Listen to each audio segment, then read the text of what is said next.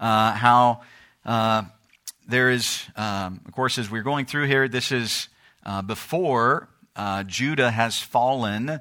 Uh, into captivity. And of course, we know, uh, being able to go back and read the whole Old Testament and the New Testament, and we know what happens. Judah ends up uh, falling just like Israel does, the northern kingdom.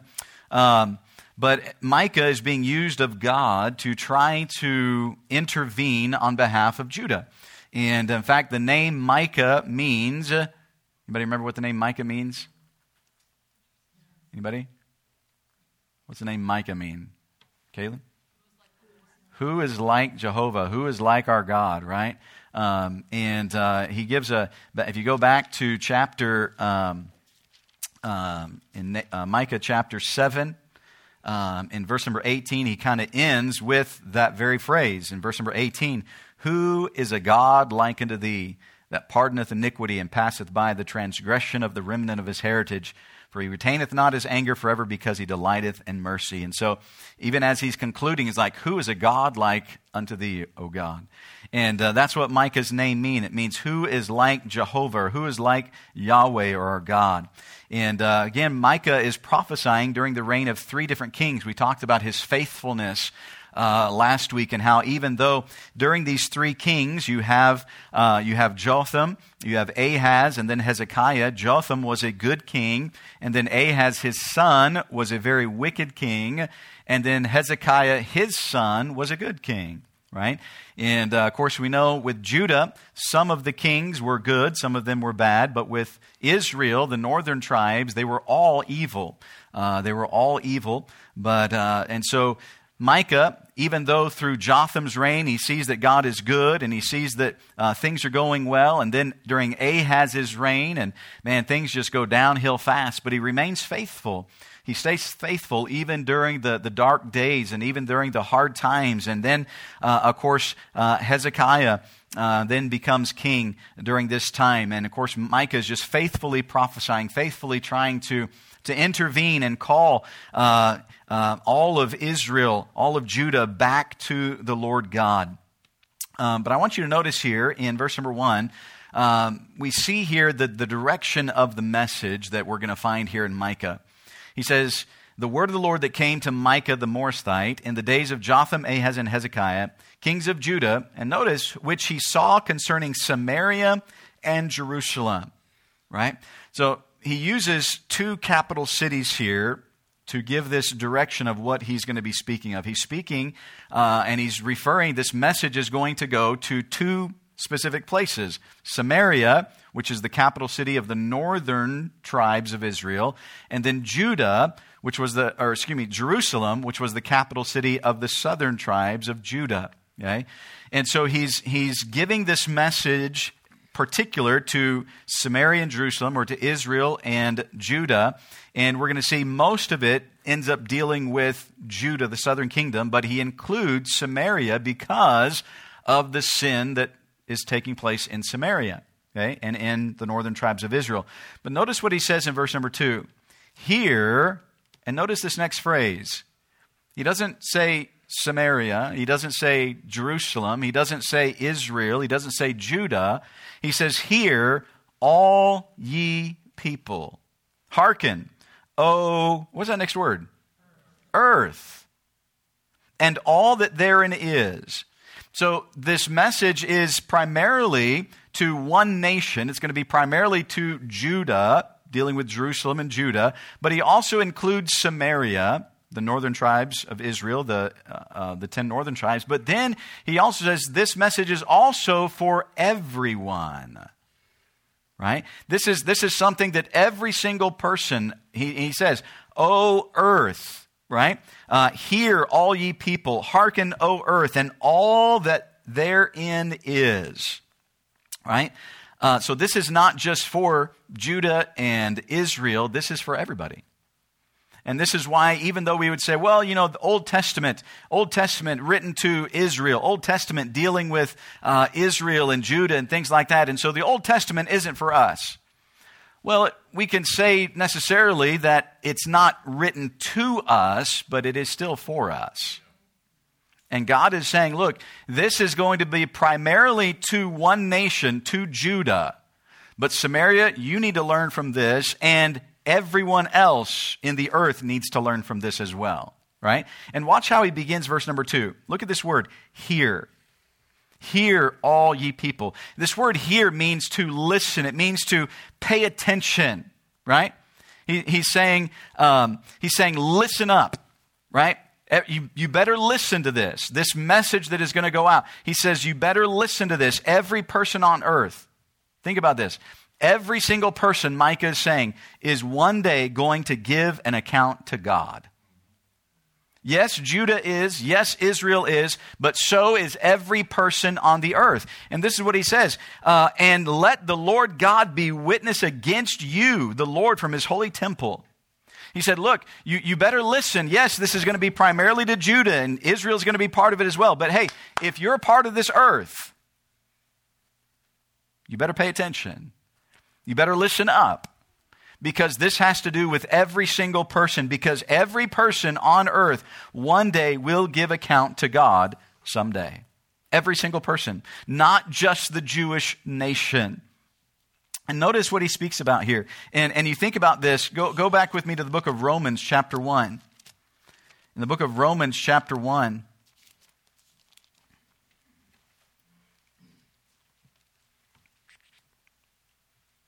Romans chapter 1. Notice what he says in verse number 18. He says, Paul speaking, writing to the church of Rome, he says, For the wrath of God is revealed from heaven against all unrighteousness, or excuse me, all ungodliness and unrighteousness of men who hold the truth in unrighteousness. Because that which may be known of God is manifest in them, for God hath showed it unto them. For the invisible things of him from the creation of the world are clearly seen, being understood by the things that are made, even his eternal power and Godhead, so that they are without excuse. God says every person one day is going to stand before God. And here's the thing nobody has an excuse. Nobody does. Nobody has an excuse. I mean, again, there's, there's nobody that can say, well, I didn't know that there was a God. No, God says He has put it in every single person's heart that there is a God, right? Um, if you've been with us on in our Sunday morning Sunday school, uh, we're going through some things and, and, and helping to see how uh, God has really written the law of God in our hearts, right? And, and God says, look, there is going to be no excuse here. And this is what he says the wrath of God is revealed, right? He says, God's wrath one day is going to be poured out upon the earth because of the wickedness of the earth. Now, we know uh, 2000, about 2,000 years after God created everything that he judged the earth and, he, and with, a, with a flood, right? But God says one day just as that was the judgment of God, and yet he spared eight people, one day God says he again he is going to bring judgment upon the earth. The wrath of God is going to be revealed. Okay? Now watch this. Go back with me to the book of Micah. The book of Micah here. He says, Hear, all ye people, hearken, O earth, and all that therein is. So everybody listen up, everybody pay attention, and let the Lord God be witness against you now, the word witness here is a really interesting word. We would just think of, you know, the Lord God be witness. So we would just think that God is testifying or God is, is bringing an accusation against people, right? But the, the word witness has the idea of a courtroom setting. It's the idea where a trial is being conducted before a judge, right? But this trial is, is unique because the judge is God Himself. And the, if we would say, the, the plaintiff, the one that is bringing the accusation, is God Himself. You, you know, when, when God is the judge and God is bringing the accusation, uh, we better listen up. Because, there, look, you might, you might know some slick lawyer dude to be able to get you out of a parking ticket or a traffic ticket or something like this, but there isn't going to be anybody that's going to be able to stand there and somehow get you out of whatever God is saying you have done. And this is why he's saying, look, this isn't just for Judah. This isn't just for Israel. He says, O earth. He says, and all the inhabitants therein. Every one of us are going to stand before God one day. And if we don't know the Lord Jesus Christ as our Savior, then guess what? It is God who is the one that is bringing the accusation against us because that person has then rejected Jesus Christ. And there's no way out of that, right? And so, this idea, the judge, it is the Lord God, and the one that is bringing the accusation is the Lord God. Well, who is the defendant? It is Israel. It is Judah, but it is also all mankind. We, we, are, the, we are the ones that, the, that is being accused. And, and again, there's, there's no one that's going to be able to somehow get us out right? The only way that we can ever stand before God as a judge and for God to look at us and say, hey, you don't have to worry about judgment. You don't have to worry about condemnation. You don't have to worry about anything that the judge is going to say because you have the righteousness of Jesus Christ. That's why the Bible says in Romans chapter 8 and verse number 1 there is therefore now no condemnation to them who are in Christ Jesus. Isn't that wonderful to know? One day when we stand before uh, God Himself, hey, we don't have to worry about condemnation. We don't have to worry about judgment because Jesus Christ has already taken care of that on the cross for us. He's already taken care of that. And that's why when we think about celebrating the resurrection of Jesus Christ, yes, the death of Jesus Christ is the payment for sin, but without Jesus Christ rising from the dead, we have no hope of eternal life. We have no hope of the resurrection. And so, because of that, now we can know that one day we are going to be resurrected. And yes, one day we are going to stand before God, and it's going to be okay. Because our defense is not trying to get us out of something, is our defense is the blood of Jesus Christ. And when God looks at that, we're good. We're good. But watch what he says here. Not only does he say, hey, you better listen up, but look what he says in verse number 3 and 4. For behold, the Lord cometh forth out of his place, and will come down and tread upon the high places of the earth, and the mountains shall be molten under him, and the valleys shall be cleft as wax before the fire, and as the waters that are poured down a steep place. So here in verse number 2, he says, Listen. Better listen, better pay attention. But in verse number three, he says, Look what's going on. Look, look, behold, look what's happening. The Lord cometh forth out of his place. What are we supposed to see, Micah? Micah, what is it that you're wanting us to see here? He says, The Lord is leaving his throne.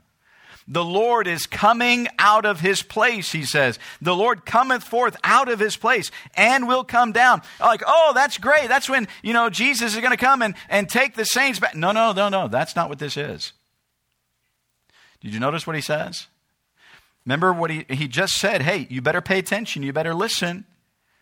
Because every one of us are going to stand before God one day and he says here, again, it's obvious that when the Lord comes, and what he's explaining here, this is not going to be a good time. Micah says that he's coming forth to tread upon the earth. I will come down and tread upon the high places of the earth. That word tread has to do with, uh, with destruction. I mean, think about what it says in verse number four the mountains shall molten under him when God steps on the earth, man, the, the mountains are just going to melt before him as the val- and, and the valley shall be cleft as wax before the fire and as the waters that are poured down a steep place. He said, when God comes here, this is, this is coming for judgment. The mountains are going to melt under him. The valleys are just going to split apart, just as wax is uh, melts when there is fire put to it and water just is going to disappear when you have a uh, when you have like a waterfall or something it just goes off the edge and it's it's down it's gone. He said this is what's happening. This is the king. This king is is not coming um, in peace. This king is coming for battle. This king is coming for war. There's there's a, a battle that is going to take place here. He is coming to bring judgment. And it's really interesting when when you think about this because in verse number five he says For the transgression of Jacob is all this, and for the sins of the house of Israel. So, so watch this. Micah says, again, Mike is kind of giving, he's kind of like giving an introduction to what he's going to be speaking about throughout the rest of it, right? This is kind of, of a synopsis here, and then he's going to really get into great detail as we get into chapter two and three and, and going through here. But Micah says, hey, you better, you better listen, you better, better pay attention because God is going to come. God is going to come to this earth, and he's going to bring judgment He's going to he's ju- he's going to judge the earth, and when he comes, the mountains are going to melt away, and, and the valleys are going to uh, they're just going to break open. And, he, he, gives the idea of almost like uh, molten lava and earthquakes and and destruction that's taking place. And he says, "For the transgression of Jacob is all this, and for the sins of the house of Israel." So he says the reason why this is happening is because of sin. It's because of transgressions. We're going to look at this in just a moment. But, but here's what's really amazing about this Micah's preaching, he says, This is what's going to happen, right? And watch how Judah and Israel respond, right? Are you ready for this? What is the transgression of Jacob? This is, this is Samaria here. This is, this is Israel. They're saying, What have we done? Can you, can you believe what they're saying? They're, they're, they're saying to Micah, What? You're saying God's going to bring judgment. Why? What have we done? And, and he says, he says, uh, what is the, tra- he said, is it not Samaria? He gives them the reason. And then even Israel said, or Judah says, what are the high places of Judah? It, uh, Micah, what are you talking about, man? Why, why are you saying, what, what have we done? Israel and Judah were, were so far into sin that even when Micah calls them out and says, hey, judgment is coming, they're like, what? Us? Sin? What? Transgression? Us? What have we done? Right? I mean, it's, it's very similar if you go back to the book of Malachi. If you go back to the book of Malachi, it's amazing how, uh, how Israel just, um, us? What? How? Surely not, right? In, in Malachi chapter 3, and again, we don't have time to look at all of it. Um, in, uh, uh, let's see, where, I, where is it at, real quick? Um,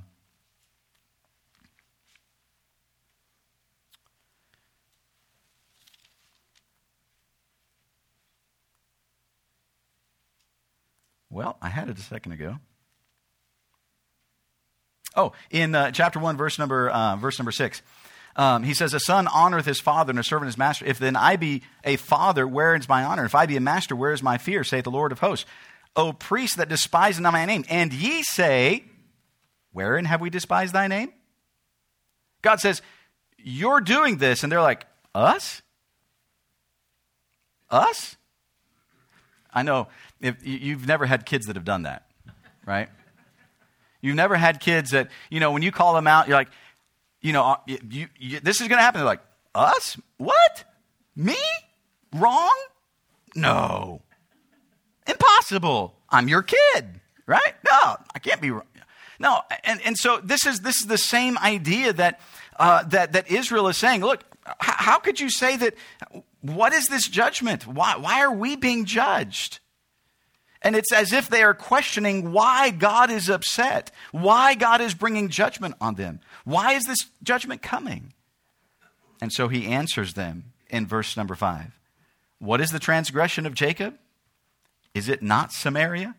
What, what are the high places of Judah? Are they not Jerusalem? What is the crime that is being brought against them? What is this accusation that Micah is bringing against them? It is, it is rebellion. It is rebellion towards the Lord God, and that they have turned to idolatry. They have turned their back on Jehovah God and they have turned to idolatry. Th- this began back in 1 Kings. If you hold your place in Micah, go back to 1 Kings with me. A lot of times we get the idea that this, that this idolatrousness um, somehow begins with uh, Rehoboam and Jeroboam, and, and it does. That's where the nations kind of divide. But he didn't begin there. In fact, you can follow Israel's history and you can find they've always gone after strange gods, right? But specifically here, we see it beginning back in 1 Kings chapter 11. In 1 Kings chapter 11, notice why God is going to split the nations, why this is going to happen. And it came to, in verse number 29, 1 Kings chapter 11, verse 29, and it came to pass at the time when Jeroboam went out of Jerusalem that the prophet Ahijah, the Shilonite, found him in the way, and he had clad himself with a new garment, and they two were alone in the field. And Ahijah caught the new garment that was on him, rent it in twelve pieces, and he said to Jeroboam, Take thee ten pieces, for thus saith the Lord, the God of Israel, Behold, I will rend the kingdom out of the hand of Solomon, and will give it, give uh, ten tribes to thee. So here's the dividing of the kingdom. But he shall have one tribe for my servant David's sake, and for Jerusalem's sake, the city which I have chosen out of all the tribes of Israel. Now here it is. Why? Because that they have forsaken me and have worshipped Ashtaroth the goddess of the Zidonians, Chemosh, the god of the Moabites, Milcom, the god of the children of Ammon, and have not walked in my ways to do that which is right in my eyes and to keep my statutes and my judgments, as did David his father. So think about this. God is saying the reason why this dividing of the kingdom is taking place is because of idolatry. And this begins under the reign of Solomon. It begins under his reign. And again, no doubt when uh, they, they looked around at the pagan countries that are around them and when they're questioning in Micah, when they're saying, God, why are you judging us? I'm sure just as, uh, and we're going to talk about this in just a second, they were looking around and saying, look at, look at these other pagan countries. Look how much worse they are than us. Look how vile they are. Look how wicked they are. We're not, we're not even near what they are, God. Why aren't you judging them? Why, why would you be concerned about judging us? We're not as bad as they are. Us, God, why don't you judge them? Right? Why, why don't you judge them? I mean, remember, God, we're your chosen people. Okay, we haven't followed you the way we should, and yes, maybe we're worshiping other gods, but we're definitely not like all these pagan countries. And so they're, they're, they're trying to, again, they're trying to bring an excuse. So, no doubt they're looking around at the pagan countries and wondering why wasn't God judging them? I mean, they weren't as bad as these other pagan countries. And by the way, that's, that's a good question. Why wasn't God judging them like Israel and Judah? Why wasn't God judging them the way He's judging Israel and Judah? Rob? Okay, they didn't have the law. Why, why wasn't God judging them? Miss Steph?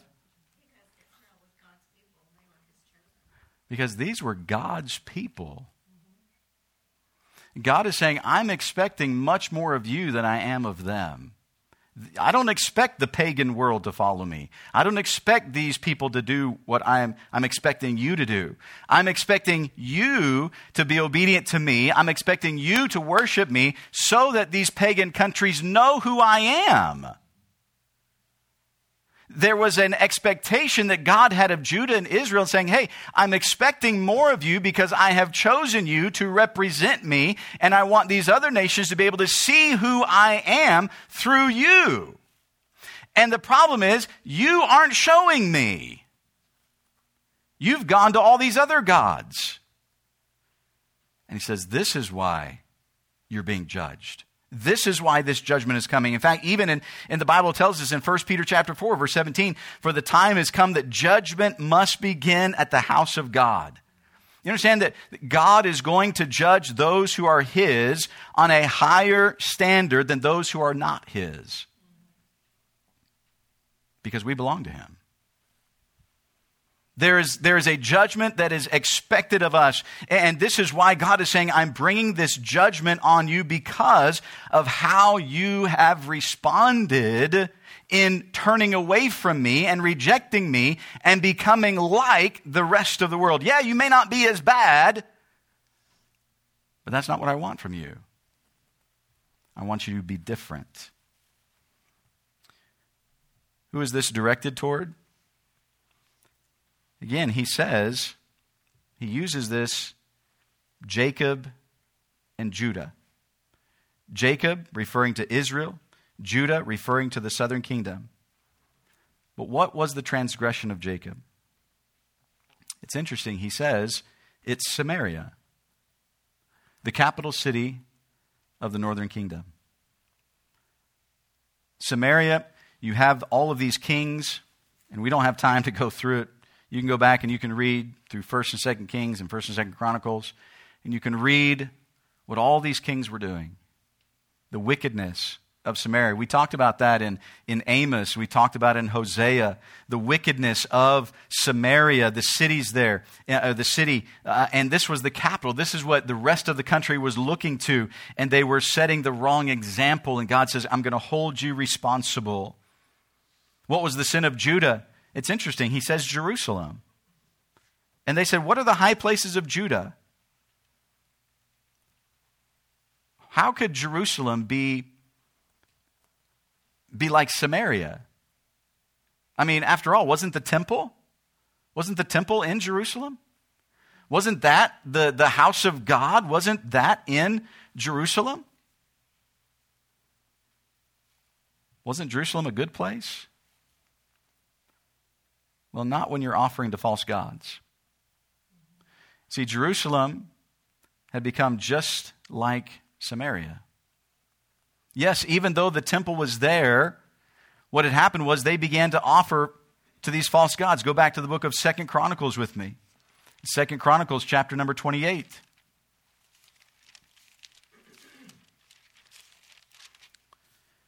Second Chronicles chapter 28. This is dealing with Ahaz, who was the king during this time, right? It says in verse number one Ahaz was 20 years old when he began to reign. He reigned 16 years in Jerusalem, but he did that which was that he did not that which was right in the sight of the Lord, like David his father. For he walked in the ways of the kings of Israel. Where's he learning this from? He's learning it from Samaria. He's learning it from the kings of Israel. And made also molten images of Baalim. So he's making idols. He's, he's doing um, idolatrous things. Moreover, he burnt incense in the valley of the son of Hinnom. And so he's offering incense. He's sacrificing to these false gods and burnt his children in the fire, offering his own children as child sacrifices to these false gods after the abomination of the heathen whom the Lord had cast out before the children of Israel. Again, Ahaz could say, Well, I'm not as bad as them. Maybe you're not as bad as them, but it's still pretty bad. You're offering sacrifices to false gods. You're taking your own children and offering them as sacrifices. A total abomination to God. Look what he says in verse number 24. And Ahaz gathered together the vessels of the house of God and cut in pieces the vessels of the house of God and shut up the doors of the house of the Lord. We don't need God. We don't need what God says. We don't need God here. We've got our own gods. And watch. And he made him altars in every corner of Jerusalem. Oh, he didn't take away gods, he just shut the door of the house of the God. And then he starts setting up all these altars, all these idols all over Jerusalem. And he's leading Judah. He's leading Jerusalem into this pagan idolatrousness. And God says, I'm holding you accountable for this. Remember what Micah said? Remember how we saw last week? He said, Hey, what's happening? He says, The, the, uh, the sin of Samaria has come to the door. He said, It's come to the house of, of Jerusalem here. It's come here. We, we have, we've, it's stayed away, but now it's here in our city. Can I ask you a question tonight? What is the problem with America? The problem with America is not the world. The problem with America is not the world. The world will always be the world. You know what the problem with America is? It's the churches. It's the churches. It's Christians churches that were started preaching the gospel and, and pointing people to Jesus Christ. But what happens when the churches become more about idolatry, then it doesn't matter why they were started. They have become now the problem in our country. Christian, Christianity, what we would say, may I say loosely in quotes, Christianity.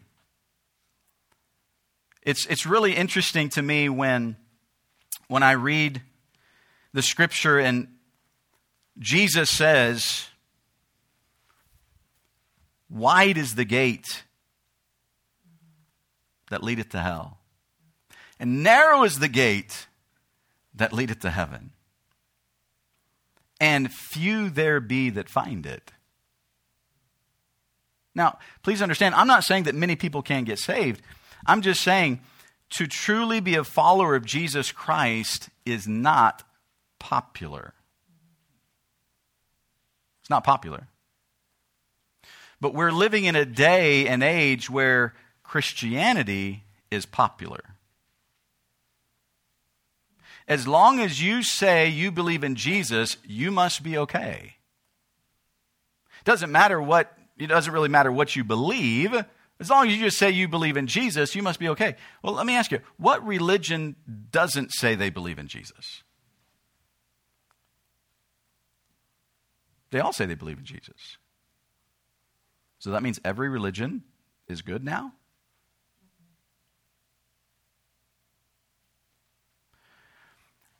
what, is, what has happened is we have as, and again, I, I, want to, I want to be very careful with this.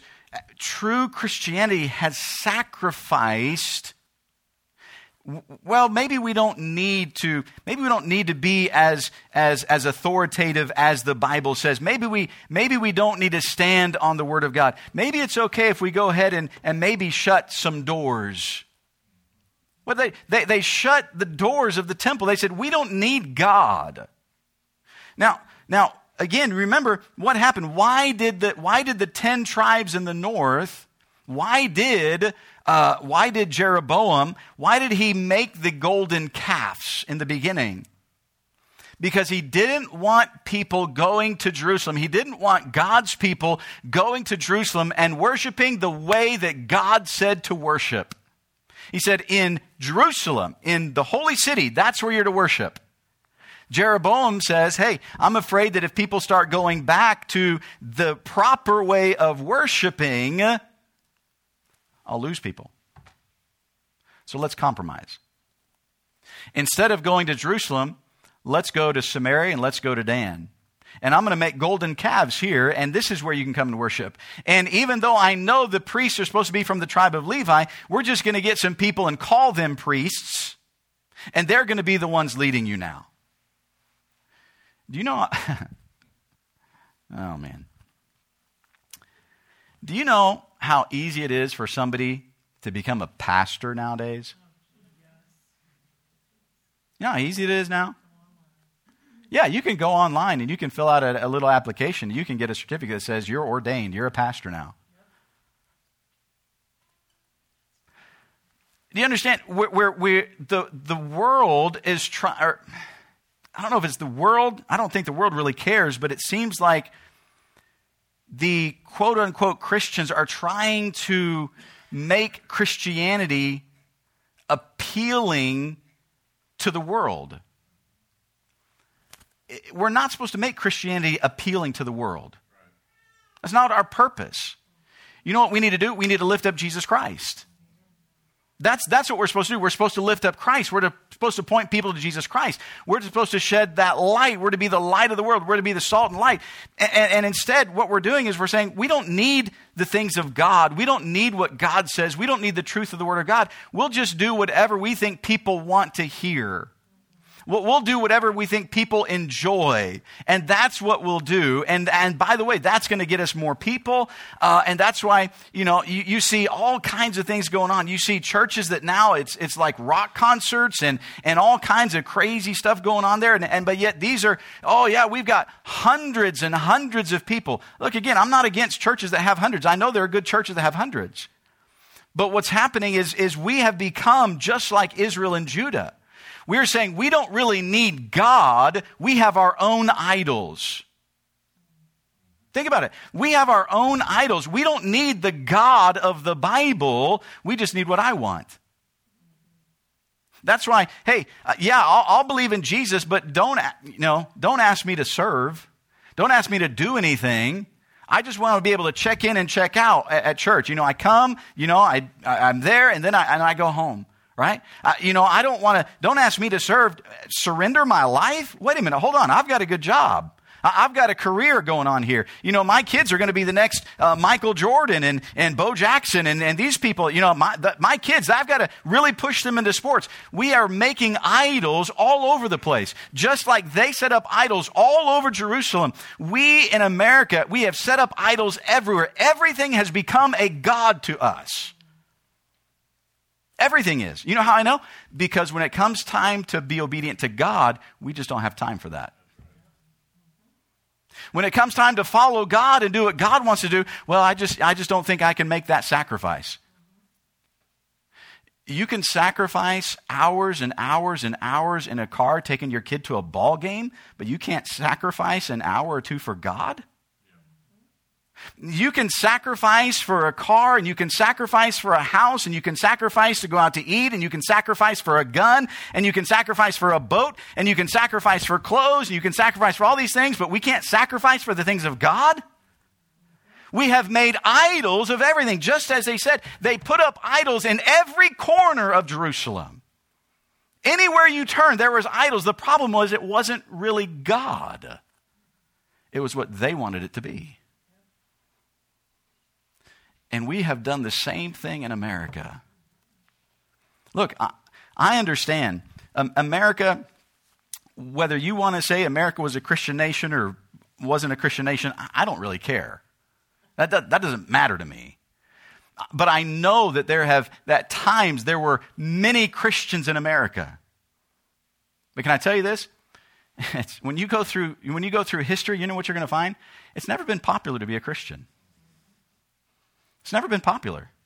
You look at the, the, early, uh, the early history of our America, there were, there were Christians in this country in the early history. When you think about, oh, people came over for religious liberty. Yes, they did. You know what happened? They got thrown in prison, they got put in jail, they got beaten. Here, we, we have these grand ideas that, look, and I'm thankful for those that, that came and they stood for biblical principles because if not, we wouldn't have the freedoms that we have today. But we have allowed this easy Christianity to creep into our churches and just say, hey, you don't have to, you don't have to serve God. You don't really have to follow God. Just do what you want to do. Do what feels good to you. Just follow what, what you want to follow. Wait a minute, that's exactly what Israel did. And, and, watch what happens. He says, Hey, you better listen, you better look, because the Lord cometh forth out of his place and will come down and tread upon the high places of the earth. Watch what he says in verse number seven. And all the graven images thereof shall be beaten to pieces, and all the hires thereof shall be burned with fire, and all the idols thereof will I lay desolate. God says, You know what I'm going to do? I'm going to destroy it all.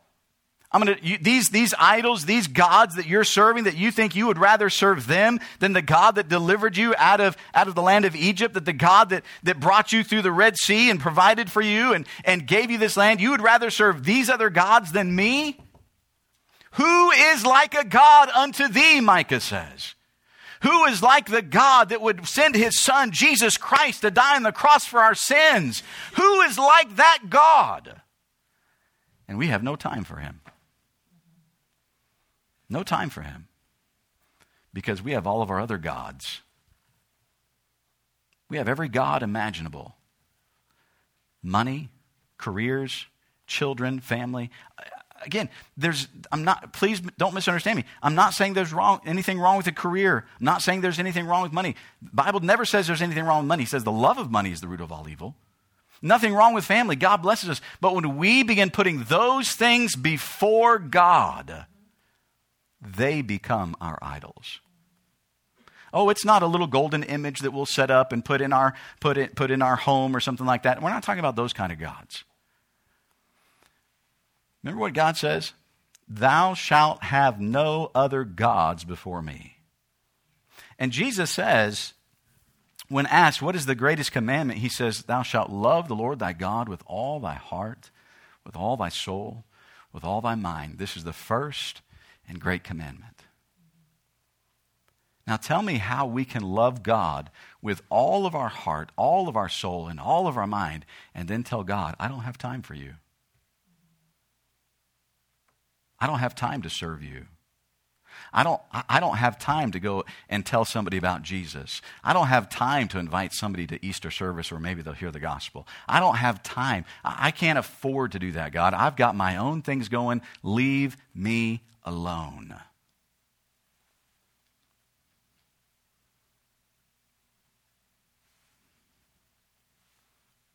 We've become like Israel. And that's why Micah says this is not just for Judah, this is not just for Israel. What did he say? Back in verse number two Hear all ye people, O earth and all that is therein. Now understand, why is this so important? Why is God going to judge Israel and Judah and the rest of the world goes without judgment at this time? Because they were God's chosen people. Why is God going to judge Christians? What about the rest of the world, God? How come, how come they're just enjoying life? How come they just get to do whatever they want to do? How come you're not judging them? I mean, I'm not as bad as they are. I haven't done all the horrible things that they have done. You see, we try to make that excuse and we try to pass the buck too. What about them? God says, they don't belong to me. You do. You belong to me. And therefore, I expect a higher standard from you. I expect you to be different so that they can see who I am. They can see who Jesus is. Can they see that? They couldn't see that with, with Judah. Jerusalem, the holy city of God, became a place of idolatry. America that, man, I'm telling you, for a couple hundred years, America's been a great nation and sending out more missionaries than any other nation has ever sent out before. Praise God for that. Churches all over the United States, praise God for that. But no longer. Now we have more missionaries coming back than going. Now there are thousands of churches closing the doors every single year. Every year. I hear of churches looking for pastors all the time. We need a pastor. We're looking for a pastor. Anybody know of a pastor? We're looking for somebody. We need a pastor. You know what we've said? We don't have time for God. We don't have time. We're going to set up the idols wherever we want, and we're going to do what we want. And God says, okay. But remember, judgment is going to begin at the house of God. Judgment is going to begin with God's people because we are supposed to be different. We're not supposed to be like them. We are to be different so that they can see Jesus Christ, so that they can see who the true God is. We're not supposed to be worshiping all these idols and putting all these other things first. We're supposed to put God first. You say, well, they'll, they'll laugh at us, they'll make fun of us.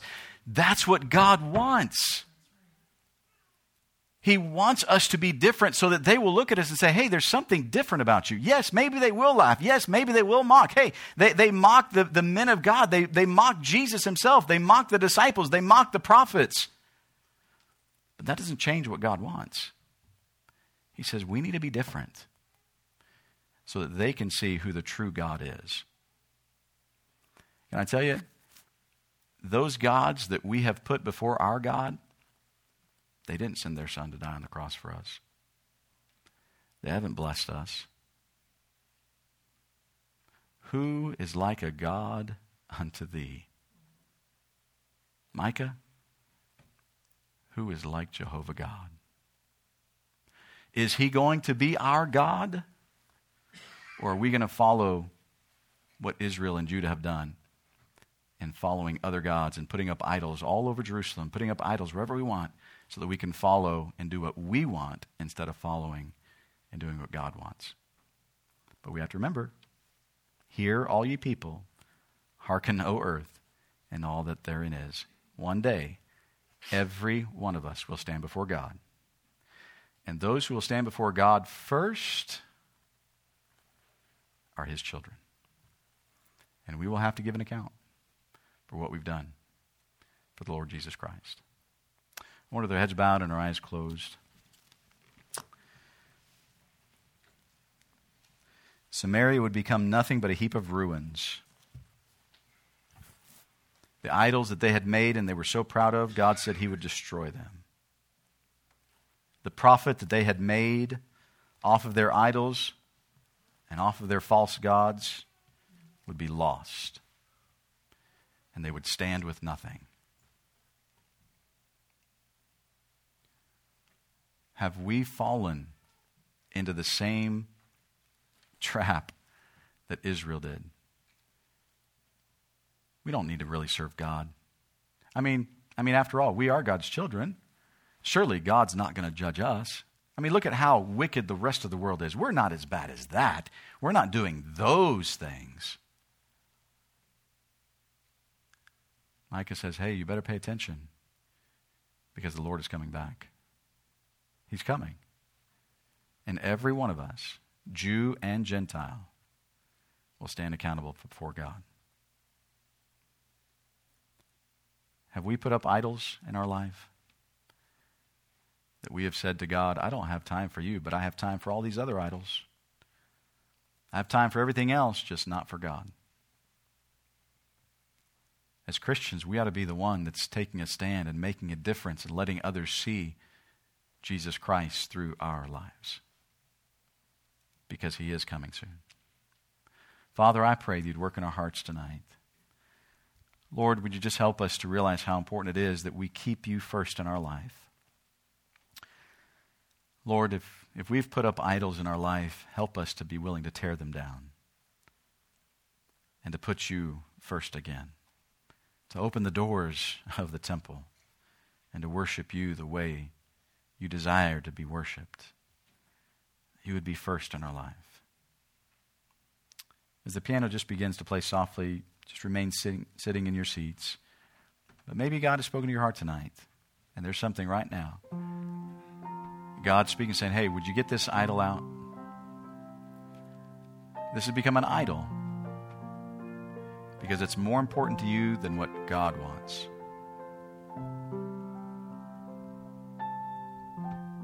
It's more important than being obedient to God and following Him. That's an idol.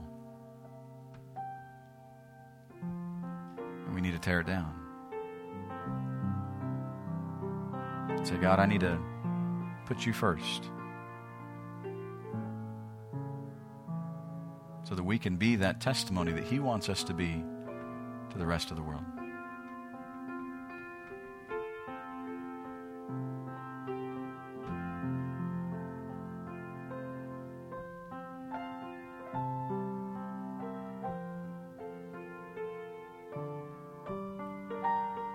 Micah was trying to intervene.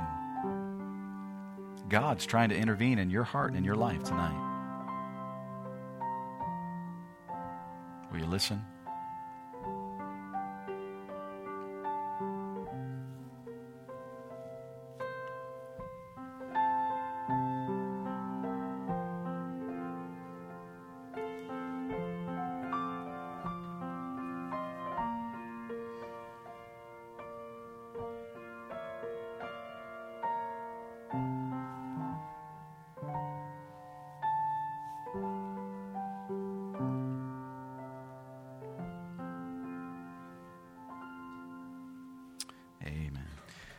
You. I'm going to ask Brother Joel if he'll come at this time and share some prayer requests with us for this evening.